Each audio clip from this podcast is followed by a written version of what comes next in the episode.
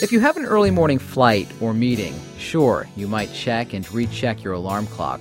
But if you do it 30 times, you could have a problem. That's so OCD, your spouse may joke. But OCD is nothing to laugh about. Good morning, I'm George Bodarky, and this is Cityscape on 90.7 FM and WFUV.org. On this morning's show, the facts about obsessive compulsive disorder. With us this morning is Dr. Blair Simpson. She's director of the Anxiety Disorders Clinic and of the OCD Research Program at Columbia University. Dr. Simpson, good morning. Good morning. Also with us is Dr. Maura Rynn. She's Deputy Chief of Child and Adolescent Psychiatry Intervention Research at the New York State Psychiatric Institute. Dr. Rynn, welcome to Cityscape. Good morning. Jeff Bell is a news anchor at KCBS Radio in San Francisco. He's one of the millions of Americans who suffer from obsessive compulsive disorder, and he's written a book about his life called Rewind, Replay, Repeat. Jeff, hello. Good morning, George. Thanks for having me. On the phone with us is Melissa. Melissa is the parent of a child with OCD. Melissa, welcome to Cityscape. Thank you so much. Now, obviously, we're referring to you just as Melissa because we know that children, even high school kids, can be very mean when it comes to things like this, huh, Melissa? Yes. Not very understanding at times. Let's just start off very basic. What is obsessive compulsive disorder? Dr. Simpson? It's a disorder that's characterized by people having obsessions and compulsions. And what I mean by an obsession is an intrusive thought, image, or impulse that's repetitive, intrusive, distressing. And what I mean by a compulsion is something that the person does, either in their head or in the world, over and over and over again to try to reduce distress. Now, normal people can have uh, the occasional intrusive thought, and we all know people who have funny little habits. That isn't OCD. OCD is when people spend hours obsessing and compulsing. It's time consuming, it's distressing, and it interferes with their function. And it can happen at any age? Certainly, the age range you typically hear about is starting potentially as young as four and right all the way through childhood up through adolescence into adulthood. I've had parents say to me, you know, I think I noticed something in my child even at the age of two, some behaviors that seemed different or unique, or people noticed, but we weren't quite sure what was happening and didn't become more clear until the child was around four or five years of age. Jeff, I know for you it started very early as well. You were what, like eight years old? I was eight years old. My earliest memories uh, tend to be around OCD checking, which is one of many compulsions. And as a child, I would rewind, replay, and repeat these very vivid sequences in my head, the most mundane portions of my day, trying to remove all the uncertainty, which I now know was a, a compulsion.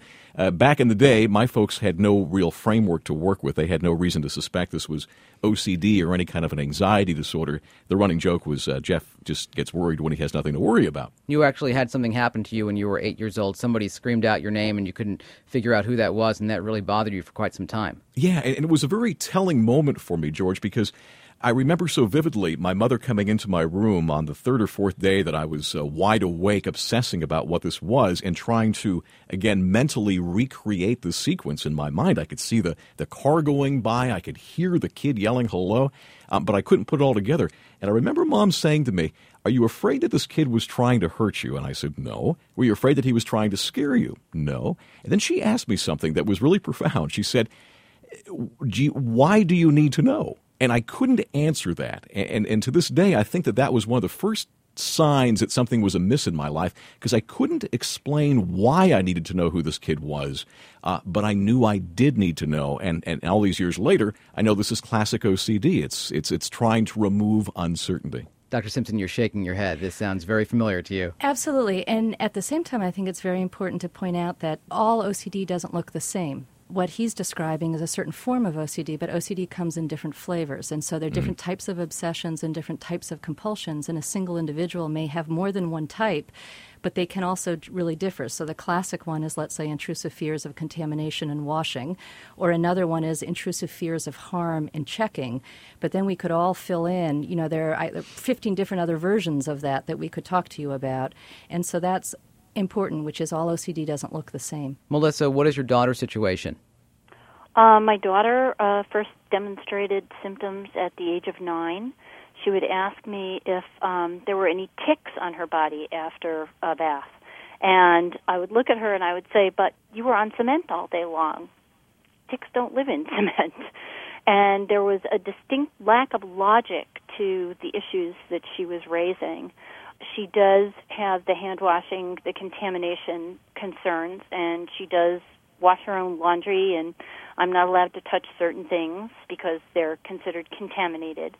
And um, it's a struggle for her because she's a very sweet and affectionate person. She wants to hug her friends. She desperately wants to hug her friends, and she's too uncomfortable with the idea. It's she just can't get past that. When did you realize that your daughter had OCD?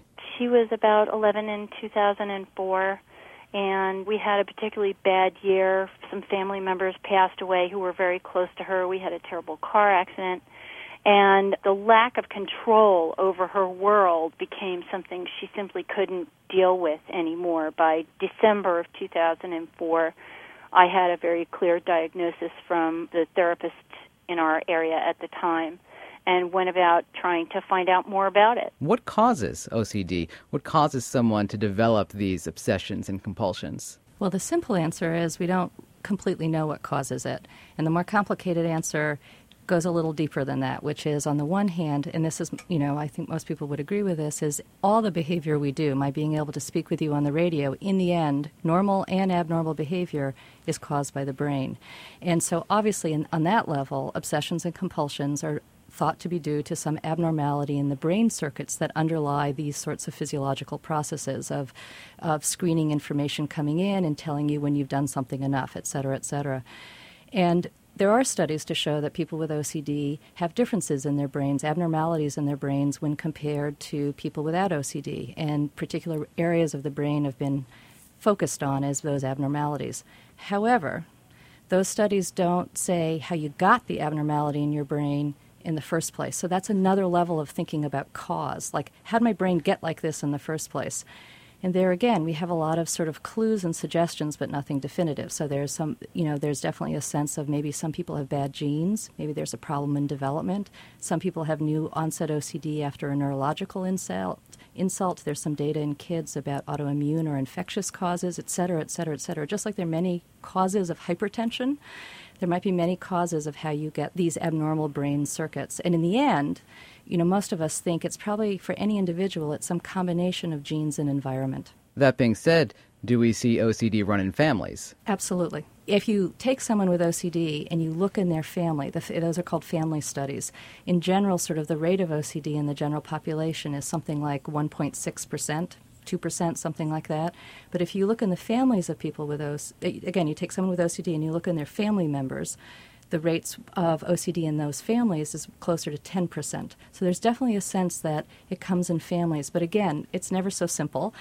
There's a suggestion that well, it's maybe only some families, and there's an idea that the earlier onset of OCD may be more familial, and then their later onsets of OCD, which are called sporadic, people have no family member, have never seen anyone in their family with any of it, but they can also have OCD. Jeff, are you aware of anyone in your family with OCD? George, I have to answer that one delicately, um, and I'm going to I'm going to kind of swing with this a little bit and, and tell you that in my travels uh, around the country over the past year, talking to uh, a number of audiences about OCD, that I have found more often than not that there are family ties. Um, and that is the situation in, in my family. And I, I prefer not to be any more specific than that, but um, I have found in talking to dozens and dozens of obsessive compulsives across the country that there is, in fact, this family tie. Melissa, do you see that? And if you don't want to get too personal, I understand, but do you see any more of this in your family? Oh, yes. There's nobody left alive for me to offend, but yes.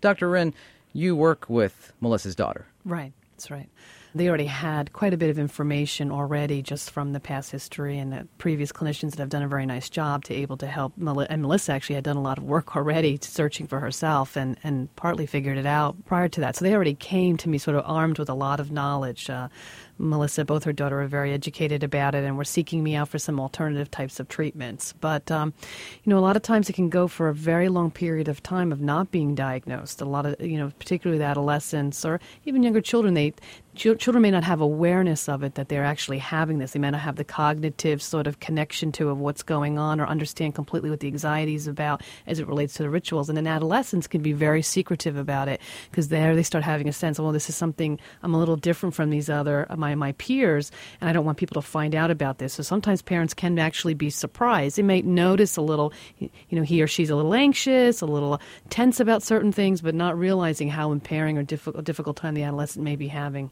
I'm curious, though, what you do in the doctor's office because you can't take a blood test to find this out. What you do is you interview people and you talk to them and you ask them the right questions. And obviously, you know, what I was thinking as you're speaking about it, Maura, is that there's certain types of OCD symptoms that I think are particularly difficult for people to talk about. So some OCD patients have intrusive sexual images or thoughts that are really make them very anxious. It's not anything they want to do and are really sort of, if you will, culturally completely inappropriate and they don't really want to tell anyone about that or intrusive thoughts about hurting or harming one of their family members. These are the thoughts that often they just hide or they think, oh my gosh, I'm that bad person. So the point being is to be able to interview someone and get these symptoms, you have to generate a lot of trust um, so that the person feels that they can talk about these things that have remained hidden for sometimes quite a long time. Jeff, how old were you when you got that official diagnosis? I was 29 years old, and I, I, should mention that I was misdiagnosed twice. And, and, a big part of my outreach these days is just doing what I can to help spread the word about what OCD is and what the proper treatment process is.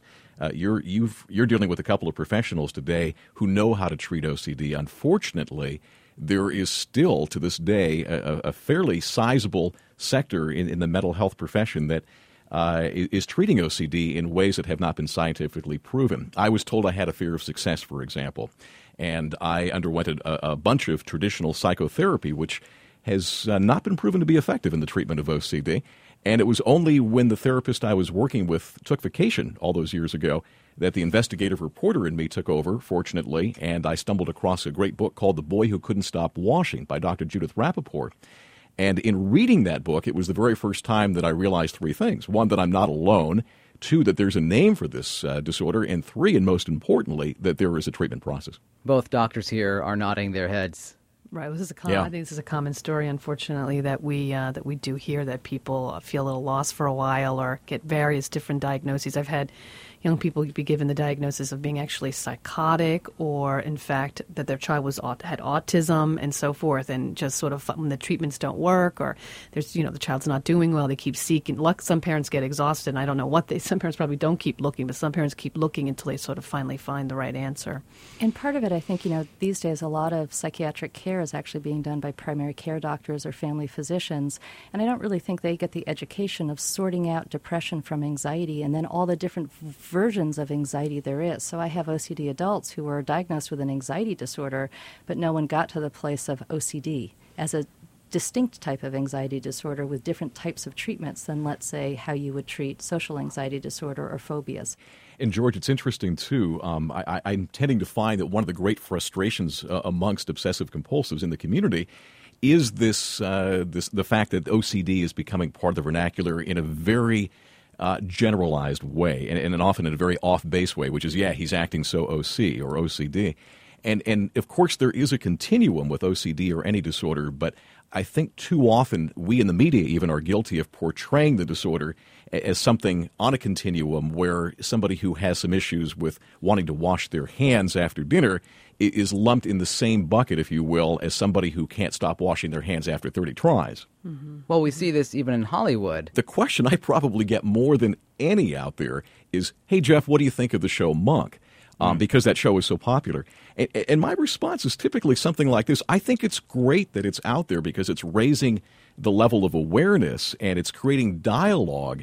Um, unfortunately, and I have no problem laughing at myself, I tend to do that quite a bit with this disorder, and I think it's healthy. But unfortunately, sometimes a show like that won't portray the agony um, and, and won't, in my opinion, spend enough time talking about the hope in terms of getting better. And I think the issue of suffering, I mean, that's mm. the thing, is people joke about, you know, you're so obsessive and I think sometimes it's ignorance. Like if we were with someone who was dying of terminal cancer, we wouldn't say, "Oh, I'm going to die this weekend with all the work I have to do." And I think in a similar way, I think people who haven't seen people with OCD and haven't seen the suffering, I think are wouldn't wouldn't if they did. I don't. I'm not sure they'd use "Oh, you're so obsessive" quite so loosely. This is Cityscape on 90.7 FM and WFUV.org. Good morning. I'm George Bodarky. This morning, we're talking about obsessive compulsive disorder with a panel of experts. With us is Dr. Blair Simpson. She's director of the Anxiety Disorders Clinic and of the OCD Research Program at Columbia University. Also with us is another doctor, Dr. Maura Rynn. She's deputy chief of child and adolescent psychiatry intervention research at the New York State Psychiatric Institute. And with us is Jeff Bell. He's a news anchor at KCBS Radio in San Francisco. He suffers from obsessive compulsive disorder. And on the phone with us is Melissa. She's a parent of a child with OCD, and I'm sure you can understand she only wants to refer to herself as Melissa to protect her daughter. Melissa, how old is your daughter now again? 14. And how is she dealing with this? I am so proud of her and how she meets the challenge of every single day. Um, there are times when we know, for example, that we're going to go into the city, which is another kind of contamination from her everyday contamination. And we have a whole separate set of clothes for that. But, you know, I've asked her many times, you know, we need to do this. Can you come up with a solution that you will be okay with? And invariably, when I leave it to her to find some way, we find some way where she talks it out and we find a solution and she's able to do the sorts of things that she wants to do, whether it's going to a dance or going to a concert or going into Manhattan. You know, I'm just terribly proud of her. And she does things that I would never have the nerve to do. She gets up on stage, she sings, she dances. it's just like, you couldn't pay me money to do that. Does she feel, though, that she has to hide this from her friends, or can she talk to them about it now? Um, she has a very small group of trusted friends who know about her issues. She does not share this with the general public. She does not tell everybody. Um, there are relatives, close relatives, who don't know what her problem is because you know they've made it clear that they believe this is my fault. So we we don't discuss it with everybody. I want to try to understand the point when someone actually goes to seek help and when you should make that decision. Again, I see mostly adults. It'd be very interesting to hear what Maura says about children, but in adults, it's usually pretty straightforward because it's very distressing and it's interfering with your functioning. Um, and so I think it's a pretty straightforward call. It's actually it is similar to children and adolescents as, as well. I, I think you know I, years ago the thought was that it was a rare disorder in children and adolescents, and in fact it's not. We have studies that show that it is very frequent, uh, similar to adults, and it's the same issue when it gets in the way of life and functioning and doing all the things that you want to do. And the one thing I want to add to that is that what can happen, what Melissa just mentioned, the parent feeling blamed parents and, and the child may hide, hide this, hide it from their pediatrician, hide it from other family members because they do feel it's something they've done wrong or they haven't handled the child right or the young person feels like there's something really wrong. They don't want anybody to know. And families can really suffer in silence and it really can impact the, the life, not only the child, but some parents have told me they've lost their job because they've been, you know, involved in the rituals of their child at home and not being able to get out of the house or get the child to go to school. And it takes many, many years before they finally actually um, seek out help for this. I have a particular experience of this as an adult because I see people who for a variety of reasons, didn't seek out help earlier on. Either no one knew what it was, they got the wrong diagnosis, help wasn't available, and there could be many reasons why they didn't. And I see them in their adulthood where the OCD symptoms have really derailed their life. So they still have their symptoms, but now, for example, they may not have finished high school, they may not have finished college, they may never have gotten into a romantic relationship, they may not have gotten ever to the job they want. So here they are in their 30s or 40s, derailed because of their symptoms from earlier. And so I always have a sense of, well, gee, we can do something about your symptoms, but we also, how do we get your life back on track? And some things are harder to go back and redo. Jeff, you have a successful career as a broadcaster in California. How have you been able to achieve your status despite dealing with the symptoms of OCD? Well, you know, what's interesting. I've lived quite an elaborate double life for most of my career. On the one hand, I, I can get behind a microphone and talk to tens of thousands of people every day. That's the easy part for me. Um, for so many years, the, the difficult challenge was just getting myself into the studio. Um, I have classic harm obsessions, uh, as Dr. Simpson outlined earlier, meaning I'm worried about unknowingly harming somebody else through my negligence. And for me, driving was a huge issue because, and again, this is a classic pattern, every pothole becomes potentially somebody I ran over. So I would literally uh, swing the car back around the block and check on it. In the early phases of my career, I was a reporter for KCBS, and, as you can imagine, um, I was charged essentially with getting out to the scene of a breaking news story and telling the story to our listeners.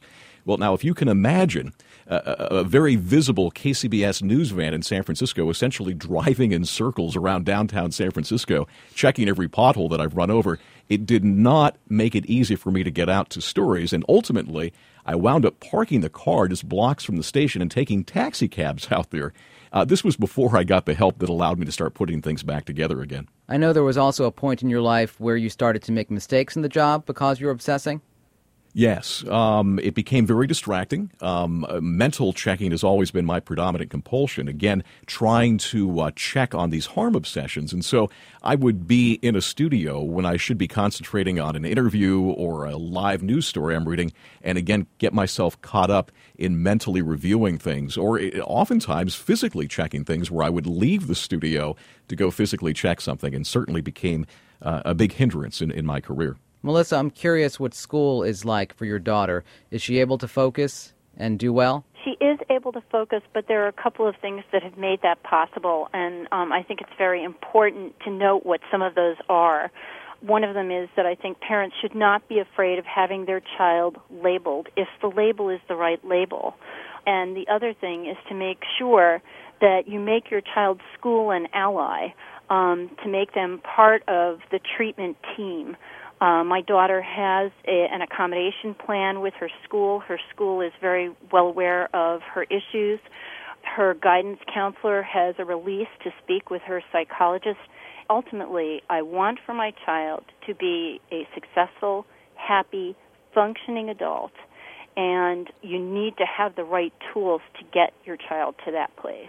Let's talk about treatment. How do you treat OCD. Dr. Simpson? Well, there are two first line treatments for OCD, whether you're, ki- you're a kid or whether you're a grown up. And one of them is treatment with a class of medications called serotonin reuptake inhibitors, and that includes clomipramine, which is a tricyclic antidepressant, but is also a serotonin reuptake inhibitor, but also does other stuff as well as what are called the selective serotonin reuptake inhibitors, and that those are the medications like fluoxetine, fluvoxamine, known maybe more commonly in the public as things like Prozac would be a selective serotonin reuptake inhibitor. That's one treatment. The other treatment is a very specific type of cognitive behavioral therapy. And again, cognitive behavioral therapy is batted around, and there are lots of different forms of cognitive behavioral therapy. But the one with the strongest evidence base for the treatment of OCD is a very specific version called exposure and response prevention.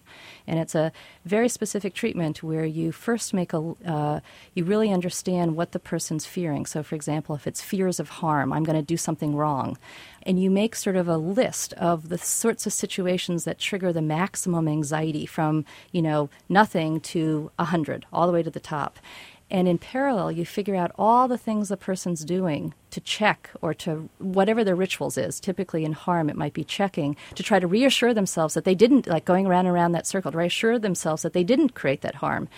And then you, in a very systematic, specific way, you go up that hierarchy with the patient and do what are called exposures, where you trigger them, you trigger their anxiety to those feared stimuli, whatever they are, starting at about 50, about halfway up. You do 50s, then you do 60, you know, literally in that sort of stepwise way, while really working with them not to do their rituals. And if it sounds tough, it is tough. I say to my patients, it's like boot camp. I mean, it's really tough because what you're asking a person to do is to face their worst, ultimate worst fear.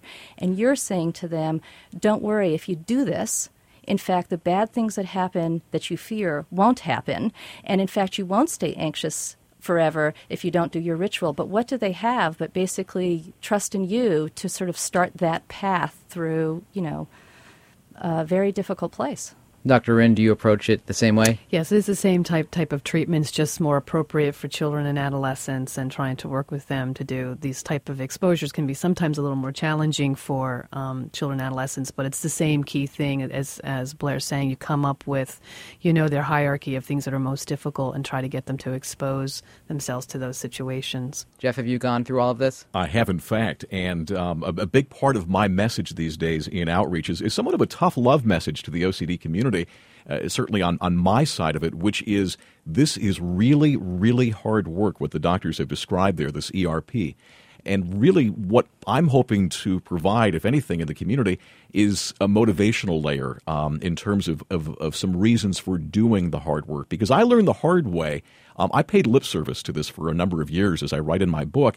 Um, and, and you can't get better, even if you have all the tools, if you don't apply them. And, and so, really, what you need to do is get in there and face those fears. And as Dr. Simpson uh, so eloquently put it, I mean, that, that's a tall order. I mean, that, that's asking someone to face their worst fears. So I'm here to tell you the process does work, but it only works when the client is 100% involved in the process, and that does require doctors understanding the, the degree of difficulty that uh, is involved with this process. Melissa, do you do things at home to help your daughter every day? I do. One of the things that we started when she first got her diagnosis was we got a couple of books by Tamara Chansky. One is um, Freeing Your Child from Anxiety, and the other is Freeing Your Child from OCD. And we read those books together. I didn't read all of the parts to her because um, OCD children tend to be very suggestive. Um, you know, they can take on things that they might not otherwise take on just because you've read it to them. And uh, we went through quite a long process when my daughter first went on medication of trying to make sure which medication was right. And um, I'd like to emphasize that for a long time, I thought that parents who put their children on medication were simply lazy to anybody I ever offended by saying that to. I don't think I ever did, but I'd like to apologize because it, until it's your child and you see how they they are suffering, you don't real you know you will do anything to make them a little more comfortable in their own body, to make it that they are not you know ridiculed by other children. I think that that's been some of our process as we work our way through this. Is it possible for OCD to go away by itself? You know, it's interesting. There's um, there's this very lovely study, 40 year follow up study of a father and a son, I think it is. The father interviewed the patients when they were 18 or 17, and then the son and the father followed them up 40 years later. And so it's really the sort of best, I, I would say, follow long term, longitudinal, naturalistic follow up study, but it's sort of complicated by they did get treatment along the way. And the bottom line of that study was there were some people who seemed to get better, but it's a small percentage. That for the vast majority of people with OCD, um, at least that approach us in clinical treatment, once they have this disorder, it tends to be a chronic waxing and waning condition. Now, again, it's not absolute. Some people do have sort of episodic versions of OCD, and there is some people who, who seem to go through it. But in general, unfortunately, it once it comes, it stays. I, I want to make a want to sort of emphasize another thing because I think it's so important to have a message of hope. There are treatments for this condition, and at the same time, for the people who are listening to the show who have OCD, who've done everything, who've been on the SRI, who've done the CBT, and who still aren't better. I think it's also important for us in the professional community to recognize that while our treatments help can help many people, our treatments do not cure all people. And there are, in fact, the medications, you know, some people have a fabulous response to the serotonin reuptake inhibitors. Some people have no response, and some people have a partial response. Likewise, the cognitive behavioral therapy, when you can do it and it works, and you can find a skilled therapist and you can afford it, and, you know, I mean, there are a lot of pieces there, it can be a fabulous treatment. And yet again, not everybody responds. And I think that we don't know why that is. And you know, a lot of the research that Maura and I are doing at Columbia are, you know, both trying to tweak our current treatments to see how do we make them better, trying to figure out augmentation treatments for people when their first treatment isn't enough, trying to figure out what causes OCD, because if we understood better what caused it at the level of the brain, maybe we could come up with new and better targets for treatment, because our goal is not just that people respond to treatment, get a little better. We, I would just love to be able to put you know, get all my patients to minimal symptoms. And we have it. It does work for some, but it doesn't work for all. You mentioned the affordability factor. Do insurance companies cover the cost of OCD treatment? What I know from providers is depending on the insurance plan, depending what it is, sometimes you can get some reimbursement, but not necessarily for the version of cognitive behavioral therapy that's most effective. Well, that's all the time we have. Let's get the thank yous out of the way. Thank you to Dr. Blair Simpson. Dr. Simpson is the director of the Anxiety Disorders Clinic and of the OCD Research Program at Columbia. Thank you. Thank you. Dr. Maura Rynn is deputy chief of Child and Adolescent Psychiatry Intervention Research at the New York State Psychiatric Institute. Dr. Rynn, thanks for coming in. Thank you for having me. Thank you to Melissa. She's a parent of a child with OCD. Melissa, thank you for taking the time. Thank you. And I need to thank Jeff Bell. He's a news anchor at KCBS Radio in San Francisco. He suffers from obsessive compulsive disorder, and he's written a memoir called Rewind, Replay, Repeat. Jeff, thank you. George, thanks so much for having me and for this opportunity to, to help raise some awareness about what this disorder is all about. And that's it for this week's Cityscape. I'm George Bodarky. Remember, you can get past editions of Cityscape and learn how to podcast the show at WFUV.org. My thanks to producer Rashida Winfield. Have a great weekend.